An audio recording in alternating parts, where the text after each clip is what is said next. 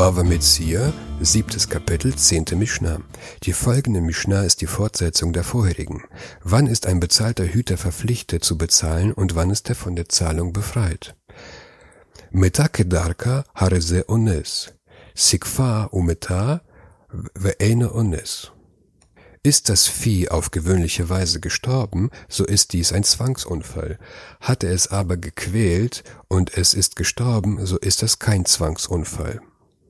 Hat der Hirte das Tier gequält, zum Beispiel durch den Entzug der Nahrung, oder er ließ das Tier auf einem sehr warmen oder kalten Ort stehen, worauf das Tier starb, so muss der Hirte für das Tier zahlen. Sogar wenn das Tier nicht sofort gestorben ist, sondern als, sondern nach einiger Zeit als Folge der Quälerei. Hingegen stirbt das Tier eines natürlichen Todes, muss der Hirte nichts zahlen. Alta l'rashei zukin venafla vameta Harese Ones. Ist es auf steile Bergspitzen gestiegen und herabgefallen, so ist dies ein Zwangsunfall.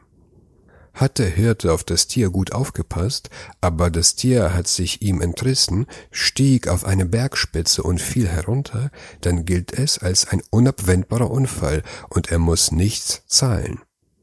Hat der Hirte auf das Tier nicht gut genug aufgepasst, ist er zur Zahlung verpflichtet, denn ein bezahlter Hüter muss auf den gehüteten Gegenstand mit besonderer Vorsicht aufpassen. Dagegen ist ein unentgeltlicher Hüter in so einem Fall von der Zahlung befreit, weil von ihm keine besondere Vorsicht verlangt wird. Er hat ja nicht damit gerechnet, dass das Tier abhauen und von einer Bergspitze springen würde. He'ela lerashe zukin venafla vameta ene eneones. Hatte es aber auf steile Bergspitzen geführt und es ist herabgefallen und gestorben, so ist es kein Zwangsunfall. Hat der Hirte das Tier von selbst auf die Bergspitze geführt, gilt es als Fahrlässigkeit und er muss für das Tier bezahlen, auch wenn er ein unentgeltlicher Hüter ist.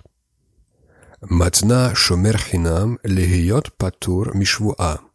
Ein unentgeltlicher Hüter kann ausbedingen, vom Schwur befreit zu sein. Eigentlich muss der unentgeltliche Hüter für alles schwören, jedoch kann er mit dem Eigentümer eine Abmachung treffen, dass er bei Verlust oder Diebstahl kein, keinen Schwur leisten muss.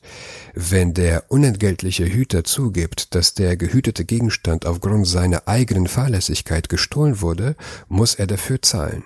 Gibt er seine Schuld nicht zu, muss er nicht schwören und auch nicht zahlen.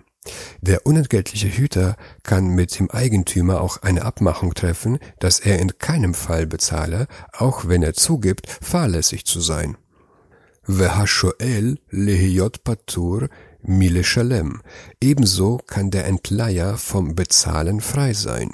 Der Entleiher muss in jedem Fall bezahlen, auch bei einem unabwendbaren Unfall. Er kann jedoch mit dem Verleiher eine Abmachung treffen, für keinen Fall bezahlen zu müssen. נושא שכר והסוחר להיות פטורין משבועה ומלשלם. Und der Lohnhüter und der Mieter sowohl vom Schwur als auch vom Bezahlen frei zu sein. Alle diese können eine Abmachung treffen, von der Bezahlung frei zu sein, wenn sie behaupten, der Gegenstand sei aufgrund eines unabwendbaren Unfalls verloren gegangen oder durch einen Diebstahl entwendet worden.